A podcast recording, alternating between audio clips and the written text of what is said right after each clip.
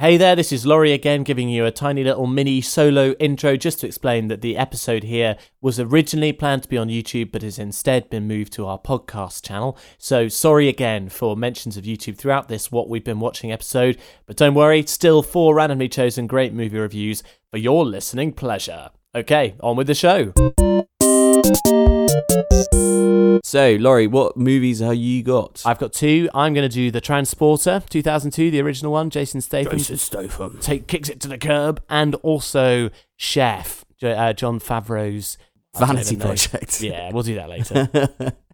okay, I'm gonna review. I'm gonna review a documentary called "Can't We Take a Joke." mm, funny?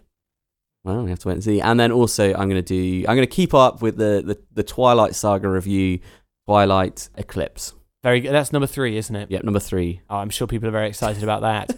Why don't I start again this week, eh? Yeah, which one are you gonna go with first? I'll start with the transporter. That's a good bit of fun, I would say. So this is, oh yeah, the transporter. I was wondering if you wouldn't mind transporting something for me. No questions asked. Why not? From the maker of The Professional and La Femme Nikita, Once we make a deal, the terms of that deal cannot be changed or renegotiated. Frank Martin is the best in the business. 75,000. Half now, half on delivery. He never made a mistake until today. What kind of deal am I in? Deep trouble. You know what to do. Just the quiet.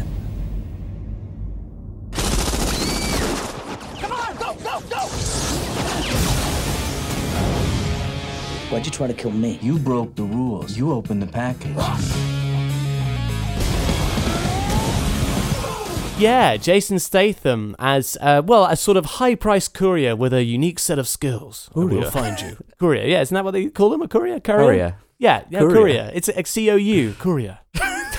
Come on, man. it's you know not what like I'm a saying. Japanese dish. No, g- it would be good. No, let's not do this. All right. Um, this is. I, I kind of want to say Jason Statham's proper breakout role, isn't it? Yeah, was it not Crank or Crank come afterwards? No, I think Crank was later than this. He'd already been in Lock, Stock, and Snatch at this point, but kind of as an ensemble guy, whereas he was absolutely the main thing in this case. And I've got to say, Phil, right at the top, I did quite enjoy this film. Did I- you? yeah, it makes no apologies about its B movie status, right down to the way it's filmed, the music choices, and the kind of acting on display. And, you know, listeners, the plot is his job is to get a package from A to B. People call this guy up, he's off the grid a little bit, and he'll deliver anything, no questions asked. He's known for being reliable, getting the job done, and not breaking his code, which is all about not using names, not ever looking at the package, just doing the job he's paid to do. Quite a reliable sort of bloke to have if you're doing dodgy dealings. and the and the fact that it's Jason Statham with a shaved head, stubble, and amazing kung fu skills only adds to that. And yeah, the plot is more or less that one of his packages, he ends up looking at it, breaking his rule, and turns out to yeah, a beautiful young lady, and problems ensue. He ends up on the wrong side of a dodgy group of people, and it's kind of one man not exactly pursuing justice, but one man trying to cover his own tracks and do sort of the right thing. It's a bit like Michael Clayton, but like the uh, the action movie version. I hear what you're saying, actually. they couldn't be more different films, but I know where you're coming from.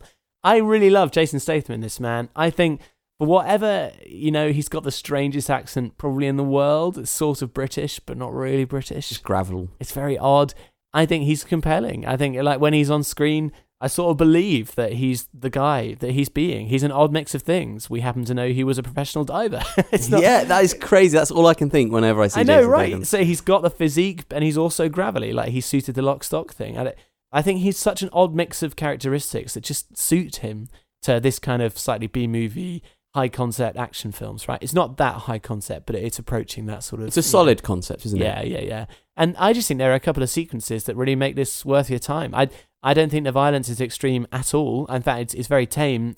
And in fact, the guy goes out of his way not to kill people whenever he can help it. And instead, the focus is more on almost Jackie Chan like choreography, not, you know, much, much less flair. But there's a lot of cleverness to the way that things move. You know, there's people getting their hands tied. It's environment stuff, isn't Yeah, it? yeah. yeah. He grabs something off uh, off the floor or makes the use of his surroundings and to do clever things. He does some great roundhouse kicks that Jean Claude Van Damme, I'm sure, even would be impressed by. And he does it all with a kind of weird intensity that belies the fact that he knows as well as you know that this is all total totally ridiculous. You made me watch a scene from the movie. Are you going to talk about that scene? Yeah, I almost want to try and play that soundtrack beneath this because I it's such a unique I think it's such a unique bit of cinema. I'm not going to go all picture perfect on you here, Phil, and go over the top. But there's a scene where he disco- he basically gets double crossed at one point, and as he discovers it, just such an amazing uh, array of things happen in one sequence where the soundtrack is completely consistent, and it's this. If I have found it, it's playing underneath. It's almost kind of jokey. Uh, it's not. It doesn't fit into any genre of music that I can think of. It's got no swells. It's got no crescendos. It's completely flat and lets the action do the talking. And in fact, what it does instead is serves it up as a way to connect everything and make you feel like this is the transporter's bread and butter. This is why he gets paid the big bucks, and it's why he survives so long. Just this is what he does. So you get to watch him doing all the flair while the music is completely flat. Does that make sense? Yeah, yeah. I, I remember watching it, and I think for me, what was interesting about this this music choice was it just meant that you could enjoy the action without. It's not about peril. It's not about sort No, of no, no. danger. It's just about this is cool. Not even drama. It's just about the business of getting these things done. And the light-hearted tone of it helps you to enjoy it and recognize that the whole film knows it's funny. And there are just a couple of things in it that just crack me up. Like I love the fact that the very beginning of this scene starts with him uh, going to an Orangina machine. Orangina, why? And getting a Pepsi out of it for no reason. And, and, then a at- straw. yeah, yeah, yeah. And what? Yeah, no. And then walking back to his car. It was quite a quite a brave shot over the shoulder. A single shot. You see the car explode in front of him. That probably was quite hard to film. I'd say. He gets thrown back, and his immediate reaction seeing his car get blown up before he gets to it is to throw his can of Pepsi to the floor in disgust. Do you remember that? Yeah, Like his yeah. immediate reaction while one of his arms is on fire is to slam it to the ground. It was such a good reaction. And then it's immediately followed up by him kicking down a door. And it was just shot and storyboarded in such a way it cracked me up. I, I thought it was a brilliant sequence. And, you know, the plot is nonsense, very predictable. Don't go in there looking for drama. I think go in there for what can legitimately, genuinely be called a slightly airheaded action spectacular. It's great. Did you have fun? I really had a lot of fun, and I, I think I give it a B plus. It can't hit the A's because it's not attempting to get into the A's. It's a B movie. It's a B movie, literally, but it's right at the top end. I thought it was good. No surprise, all the sequels and Jason Statham's career from it. yeah. Yes, Does it make that you want to? being gravelly for. No- I don't know. I've lost all my breath. Does it make you want to see some more Jason Statham films? Jason Statham? Can you do an impression of him? This guy was kind of like Jason Statham. But he's more like he's got a smoother tone to his voice. I can't quite figure it out. He's kind of softly spoken, but with gravel. It's such a weird voice, but it worked for me, man. Anyway, that was fun. okay, I'm going to start with the the more serious end of my two movies. um, it's uh, Twilight being the final one. Yeah. yeah, yeah. Uh, well, it's funny though because it's a more serious serious movie about something funny. Uh huh. Very which nice. you know what's you know what's really great is when you explain a joke. Yeah, it? and looking at the structure of comedy, Phil, there's You know, nothing funnier. that just makes you laugh even more because you Yeah. appreciate it more, don't you? Yeah. And I, c- you can turn to your friend or pause the TV and maybe explain the joke to them, that kind of thing. So this movie is Can't We Just Take a Joke? If you think you have the right not to be offended, um, either change your parameters of what offends you, or uh, or just realize you're wrong. I've always refused to apologize for a joke. There's a lot of people out there whose job it is to be offended for other people. It's almost like people have gotten soft. It's the duty of a comedian to find out where the line is drawn and deliberately cross over. If you're easily offended, please don't come to a comedy show. When they start going for the comedians, everyone else needs to sweat. This play was specifically designed to offend everyone. And then the I'm offended changed into you're gonna die. They would call me Black Hitler because the Jews weren't safe, the blacks weren't safe. Uh, so that's a clip from it. Uh, it's actually called Can We Take a Joke? Sorry, my mistake. Same difference. I difference. was just joking. oh, oh, sorry, I won't do that again. yeah, so this film is a documentary kind of looking at the current state of comedy and our PC nature of our society right now. Western society and Western particularly comedy? America. Yeah. It's it's all about America, and and you know most countries in Europe have um, hate speech as part of their uh, limitations on freedom of speech. America doesn't have any of that, and it kind of Really? highlights that. Yeah, so it's got lots of um, talking heads, lots of comedians, quite well known comedians, maybe not to sort of uh, general audience. It's not Michael McIntyre sort of people. It's Yeah, yeah. kind of obscure fans of comedy will definitely know who they are. Okay. Phil Jupitus, that sort of level, but in America, if you know Sure, what I mean. sure. Yeah. Um, it. I really wanted to like it. I've watched the trailer for this film. Uh, I rented it from iTunes. um, so I could watch it. Uh, it was a bit disappointing as a documentary. It's not very long; it's only about an hour and fifteen minutes, and it seems to be that they have an agenda and they aren't even willing to consider the uh, the opposing view. Really? Yeah, that's the that's the straight up bias. Yeah, basically the film is all about comedians and the com- how comedians have started to get into trouble, the the trouble they're having on college campuses as the as and, and all really around what is comedy? What do stand up comedians do?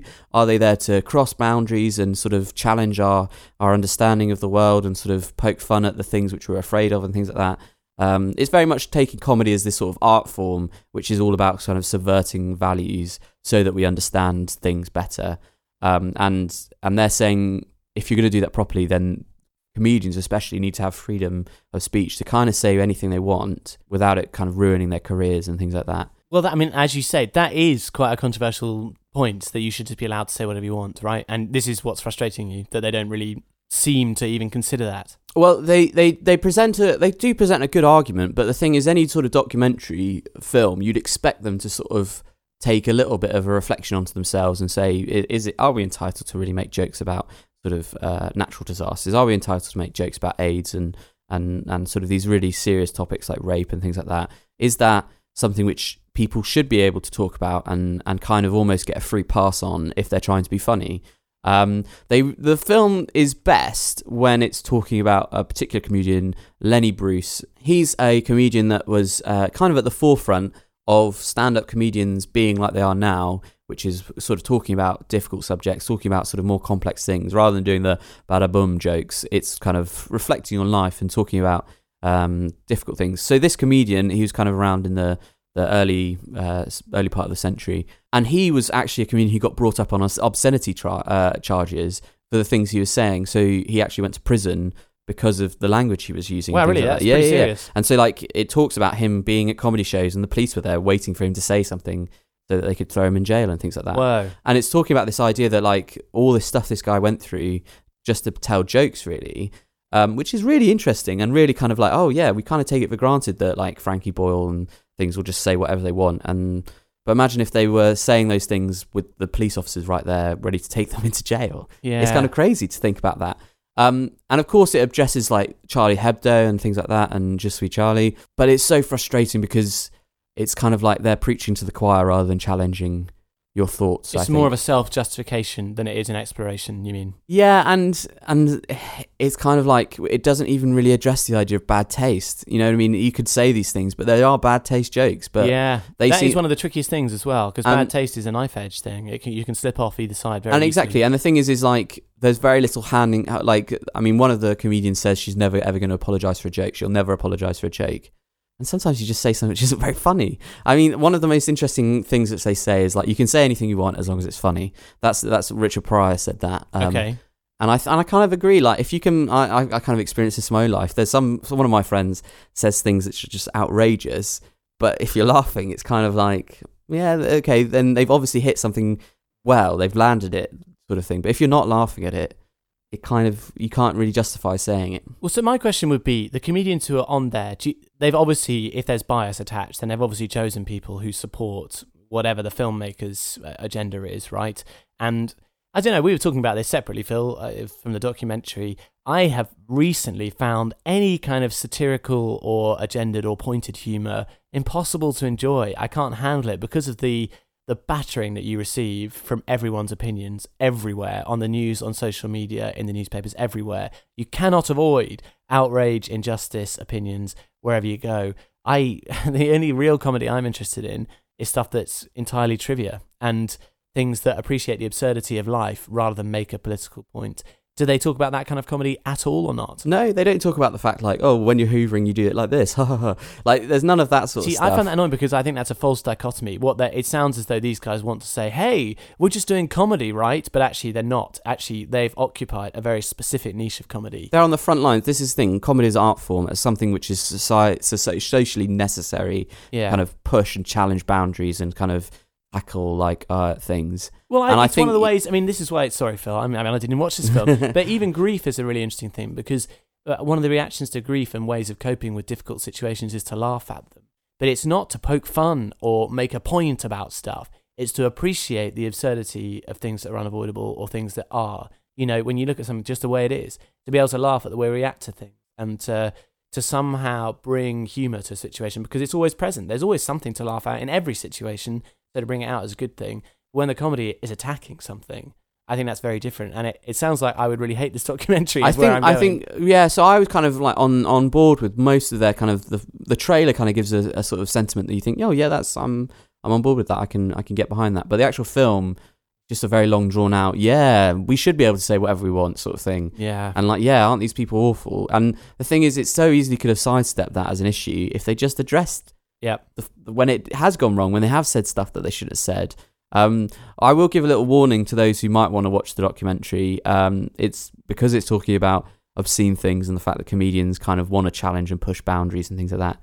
There's a lot of bad language, a lot of bad taste jokes in it, I'm like sure, which I think, which I didn't really find funny. Like, um, but it does make an interesting point. Like, we're we're happy to laugh at things which aren't to do with us, but then the only thing that offends us are the things which are close to home, basically. And you can't pick and choose things that you find offensive.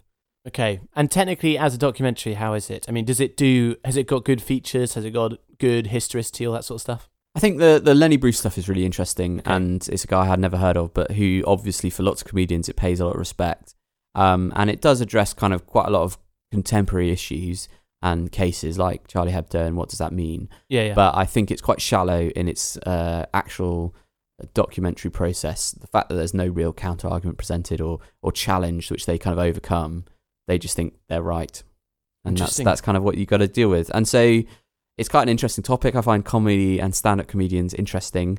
They're quite they're very experienced talkers, so they talk well about yeah, subjects. good storytellers. Yeah, exactly. But uh, but yeah, it's, it, it left me lacking. It left me lacking. It left me wanting for a bit more. To What it. grade would you give it? Probably a C plus. Really, that's quite yeah, low. I, I was a bit let down, especially because I paid, Paid for, for it. it, yeah, that's it. Um, but anyway, hey hey ho. Hey, hey ho. oh well, thank you very much, man. Good one. Uh, okay, my next movie is Chef. Let me say this is madness, huh? There's carne asada. Check it out. Wow. Chef Big Dog up all night cooking. Shut up and taste this. Um, a mousse douche. Come here. Look at that. You like it? Yeah. We're gonna cook like this. We're being reviewed by the most important critic in the city. Now suddenly you're going to be an artist. Well, be an artist on your own time. It's my restaurant. The kitchen is my domain. That was our deal. The deal is now changed. Either you stay or you go. So you're threatening to fire me now? No, I'm telling what I'm prepared to do if you don't cook my menu. It's up. It's up. The review's out.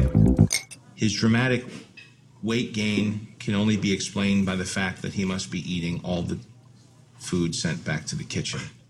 You didn't like what they wrote about you? I don't like it either.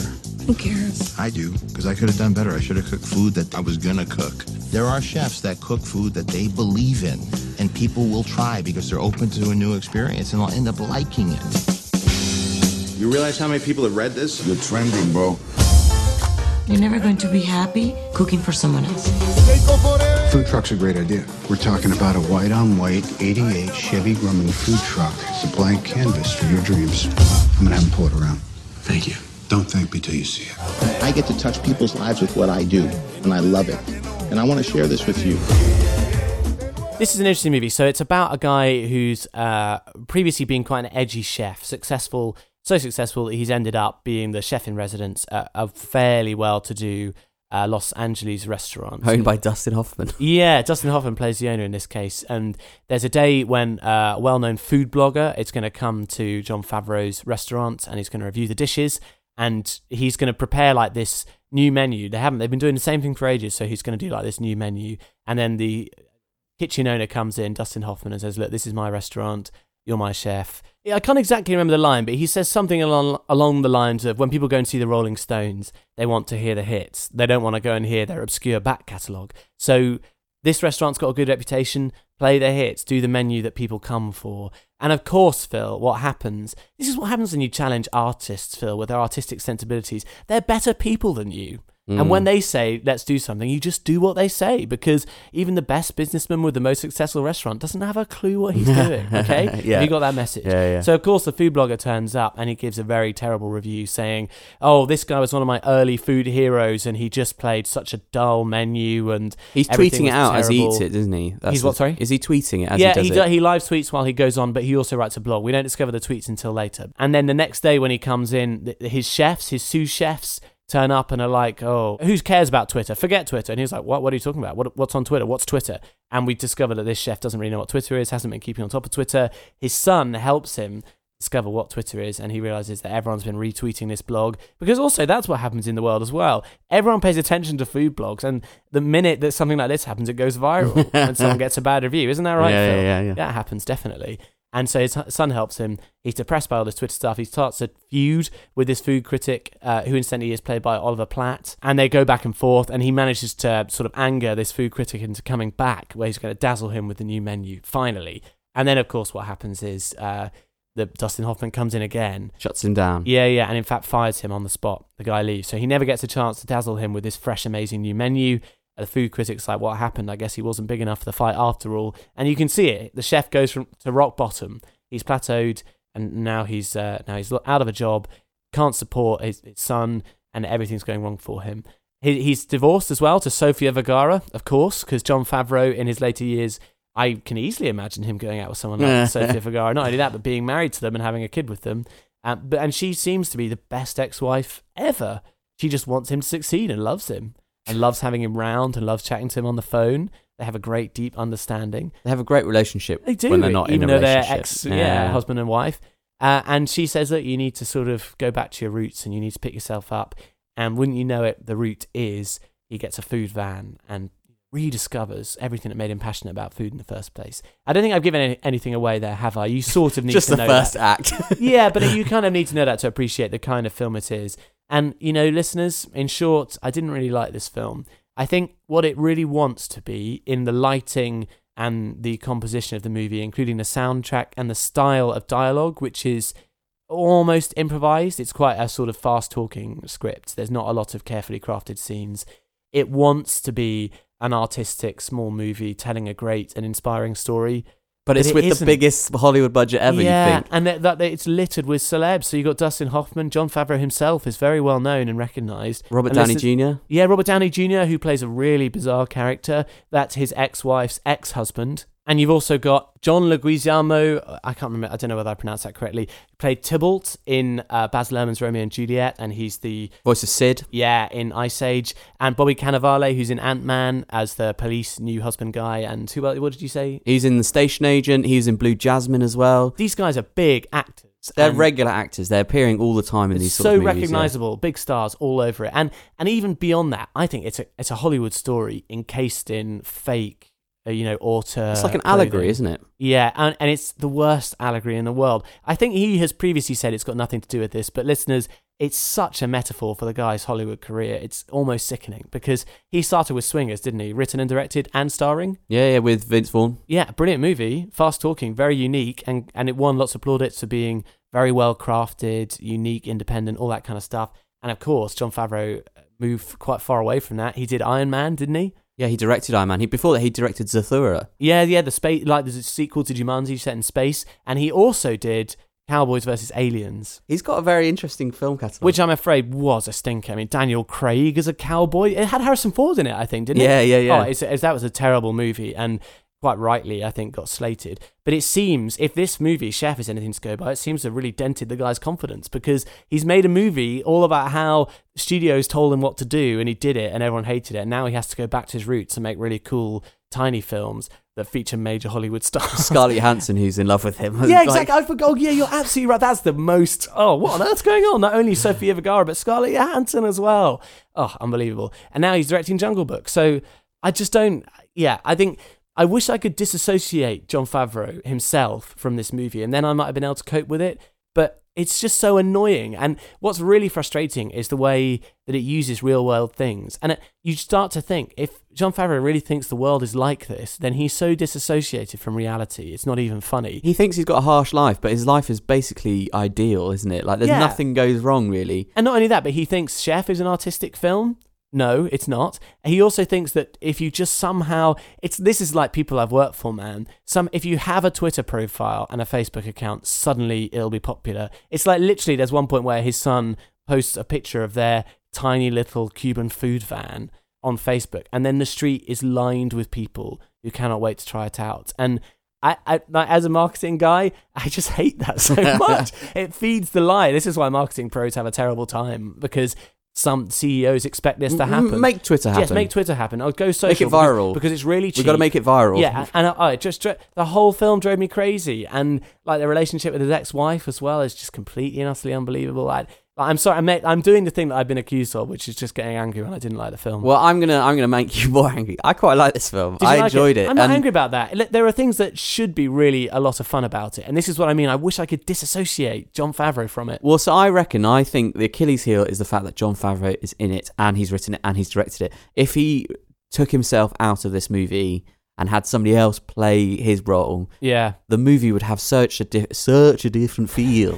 um, seriously though, I think if you get somebody like I don't know, if Tom Hanks was in this role, Yeah. it would be such a different movie. It'd be so much more enjoyable because it's not about him. It's not about the, the the wider context and things. You know what I mean? It's not about this sort of weird allegory for Hollywood, and it's also it's not this sort of weird indulgence where all the women in love with him, Yeah. and they're all beautiful. And you know, as far as resolutions go, it just, uh, it just, it's slightly sickening by the end. But that's not to say it's completely unenjoyable. There are funny scenes in it. The kid does a great job. Whoever the kid is, I'm sorry, I don't know the actor's name, but he's very, very good in it, and he saves the film a little bit. And John Leguizamo, fantastic in it. I think he really nails. He's the sous chef in the truck, isn't he? completely loyal, like to a fault, to this Yeah. guy.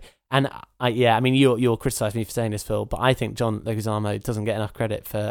his He's doing fine. He's a I know, successful I actor. I, I think he's brilliant, and I just I just thought he's better than the role that he played in this film for sure. I really think that there's lots in this film which is good and is getting it right, but the things which get it wrong, just so irritating. They poison it basically uh, so that it, it felt like a stinker. to But it looks great, doesn't it? Yeah. And like it's got a nice sort of rhythm to it. I just think there are other films that uh, do this thing and do it much better, and they don't rely on really annoying. Like the the way Twitter is present is quite sickening, isn't it? yeah, it's so a nice, it's a ridiculous version of it, but it's a movie. Who cares? It's a movie. I'll what grade would you give it? I'm gonna give it a C, man. what? I'm gonna, I'm, I'm gonna jump in and hijack it and say it's a B. You know, I recommended the film to someone just the other day because I think if you're in a certain mood, It's, it's, fun, isn't it? It's enjoyable. There's nothing I just in it. can't take away, um, yeah, my feelings. That's the problem. oh, dear. All right, I better stop. Come on, hit us with a fun review, man. Okay, Twilight, New, not New Moon, Eclipse, the sequel to New Moon.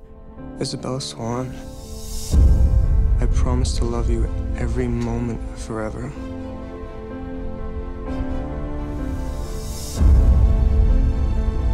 She's still human. The Volturi don't give second chances. Why are you so against me becoming like you? I know the consequences of the choice you're making. After a few decades, everyone you know will be dead. You wouldn't have to change for me, Bella. I'm in love with you, and I want you to pick me instead of him. You have to consider the idea that I might be better for her than you are. Edward. She found us. I'll protect you, no matter what. You don't know what you're getting yourself into. I'm gonna fight for you until your heart stops beating.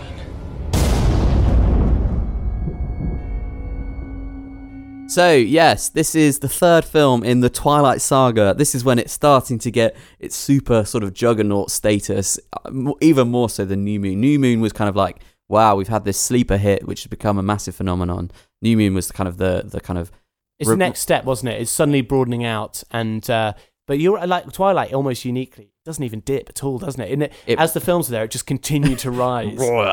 It's like this yeah. giant, like Akira monster. almost like frightening, like uh, Hulk's dad in the film Hulk The big ballooning out, a big horrifying monster. Yeah, Um, yeah, so this is the uh, the so Edward and Bella are back on great terms after New Moon. They're in oh, love. what a relief! They're I'm so loving glad. it. I was but so worried. But of course, this has left Jacob in a bit of a what's going on. I thought I was in with Bella, mm. Ooh, and Mr. Hot Wolf Man. He's so miserable. he's he's he's put a challenge to Edward, which is you better not go anywhere near Bella with your vampire fangs Yeah, and yeah, turn her into a vampire. But of course, the Volturi, oh no, they've said you got to turn her into a vampire. Like that's the deal. But Sophie's choice. there's this sort of brewing tension then between Jacob, who represents the wolves, and Edward, who is the Cullen family, the vampires. And it's kind of this sort of weird love triangle all surrounding Bella. But literally, the world is falling apart because of this stupid little girl. girl. yeah. And of course, on the backdrop of that is uh, a returning uh, evil woman from the past, from the first film, Victoria, is trying to get Bella because she got James, her lover. yeah. It's all going on, man. So you've got this kind of weird, uh, multi-threaded narrative full of tension and angst. This is when the teen angst part of it really ramps up because there's not really any conflict until the final act, and it, and It's all sort of stares and half-spoken sentences and you know ideas, isn't it? and it kind Emotion. of it, or the movie is just this sort of weird ooze. It doesn't really define. I can't think of any particular parts of it, but it's just more these sort of merging of things and like you've got this slight vague mystery about who's killing, uh, who who's in the neighborhood, who's in the Forks, and is trying to get at Bella. But it's kind of Bella doesn't seem that fussed about it really. Do you know uh, Judith? When I watched this with her fairly recently, she pointed out to me, and it's a good illustration of exactly what you're talking about. That actually, there's there's almost nothing that really happens. It's whenever the vampire family were on screen in the Cullens, uh, where Bella was always hanging out with them. She's like, "Are they always all there?" and she made a really good point. Literally, the family just stand silently in, and all of them are always there in every scene, just standing around doing nothing. It's very weird, isn't it? Their their entire world, all of them, revolves entirely around Bella and her emotional state. It's just strange. And I think that's a really good point. I think you have to give a bit of credit to Taylor Lautner himself, Mr. Downward Eyebrows, Downward Eyebrows. Uh, this is uh, Jacob the werewolf guy. Jacob the Werewolf. Yeah, I think he kind of makes this film work in a weird sort of way. He does manage to convince you he's going through something, doesn't he? He's the only, he's the one who because Edward's a kind of stone faced loser, like Which is what he's meant to. Yeah. It's which not, is- not a comment on Robert Pattinson. he does a fine performance as usual. He doesn't. He clearly doesn't really want to be there though. we know it. yeah, can't avoid it. officially. but then Taylor Lautner's giving it his all. He's kind of giving it a bit of energy, and he has a bit of a character. He's got a bit of swagger to him, and he's sort of constantly kind of saying, "Well, you better not do this or else" to Edward. And Edward's like, "I know, Jacob, shut up." I wish that was a line from the film. Yeah, but like it's all going on, and uh, he's he's got a bit of energy. He's always there with his, his shirt off, showing off his pecs and things, and it's just kind of yeah, it's just more of the same. And you can see how if you've been hooked in by the first two films, this film really doesn't need to try much anymore. I had to admit, my experience from watching the Twilight series all the way through recently was just that you have to get over the first 10 minutes or maybe even 15 minutes of all of these films where just about everything that is bad about them assaults you. and then what, if you can get over that hurdle, it's Once you're fairly- inoculated. yeah, it's fairly enjoyable nonsense. Like the world is kind of fun to live in, but you get assaulted by the emo-ness of it very fast. But what? Yeah, I agree. Once it's once once you're in it, it's just washing over you, and you kind of get carried along, and it's still kind of fun. And Good there's- soundtrack. and there's still a good kind of Well indie shot. soundtrack, and there's Yeah. still this kind of nice warmth in the the wet forest. It's just kind of more of the same. Um, yeah, it's a very odd installment, and It does feel like an American teen um, drama TV series would have worked quite well with it, I have to say. what like Teen Wolf or whatever. Yeah, I mean it's shot that way, like especially towards the end. There's a couple of scenes where they sort of stand surrounded by fairy lights, and the lights are low. Do you know what I mean? And Yeah, yeah. the American indie soundtrack comes on, and it, it could have been a scene from One Tree Hill or you know the OC. Do you know what I mean? Like they would have made a lot of money out of it as well. Maybe that'll happen. The serialized Twilight. Twilight the TV show. I think they could do it. They could do it. All they need to do is make it about another little Cullen. Yeah. No, wow. Okay. Mate, we Hold need on, to sell this. Where- Treatment time. Yeah, where's the who made this film? I don't know. Let's get them on the phone. Do it. This is our idea, yeah. Sequel time. It's, it's me and you. Copyright. the Bailey Bros make Twilight. I think probably that's not a very original idea. I'll be honest with you right now, but still, let's do it. Who cares? Edison didn't make the light bulb. He stole it from Tesla. We're gonna be. That's not actually We'll true, be? Edison. Yeah. Let's not talk about that. All right. Well, so any other comments on the movie itself? Uh, no, I think I've basically covered it. I think uh, they recast Victoria from the first movie. Did they? I think so. Yeah, they did. I had to admit, one of the things that I found creepy, and I think it is this movie where it comes out, and they're all slightly merging into one in my head, is some of the dynamics in the Wolf clan come, you know, come to the front a bit more, and they are slightly troublesome, aren't they? Thematically, like there's the wife who's got a big scratch on her face. yeah. Uh, right from her partner who's a werewolf, Yeah. and there's the whole imprinting thing, which is just Well, that doesn't quite come up, But they mention it, don't they do they? mention Like, it. They start comes up. introducing. They they sort of softly uh, launch it in this Th- film so that you're ready for it later on. There's some slightly weird ideological stuff that comes in that if I was watching it with my daughter, for example, I'd kind of want to challenge after the movie. Yeah. It definitely means there's lots of teens who's like, I've imprinted on her. Oh, like, don't go she's, that way. She's Yeah. mine. I she's the only one for me. And it's just like, No, no, come on, stop, silly please. boy, get over You're yourself. not a werewolf. Come on. okay, right, there you go. So there you Uh, go. Grade is. I think this is probably one of the weaker films. It it, it flows along quite nicely, and you've still got the money behind it. So I don't think it's the most boring, just because I recently saw part one of the fourth. So, yeah. I'll save that for later. Go on then, grade. I'm gonna give this a B minus. It's fine, but it's Okay. kind of fun. Listen, I hope you're enjoying our little Twilight series. so don't worry, we won't do it every week. But I'll uh, Phil or I will come back with uh, Breaking Dawn at some point. There's two parts there. We could share, share it out between us. We could drag it out for a whole episode. No, let's not do that. Uh, there we go. Four films for you. I hope you enjoyed hearing about our thoughts on those and tell us what your opinions are as well. There's the comment section right below. There's email superbellybros at gmail.com and Twitter at superbellybros. And do make sure to subscribe and listen to the actual podcast that comes So, out like, every comment, Wednesday. subscribe. Like, comment, subscribe. That's right. Super Bros as featured on YouTube, Twitter, and oh, I'm doing this badly. The World Wide Web, the interweb. WW. Okay, cool. Uh, all right, thanks, guys. Speak to you again soon. Bye. Bye.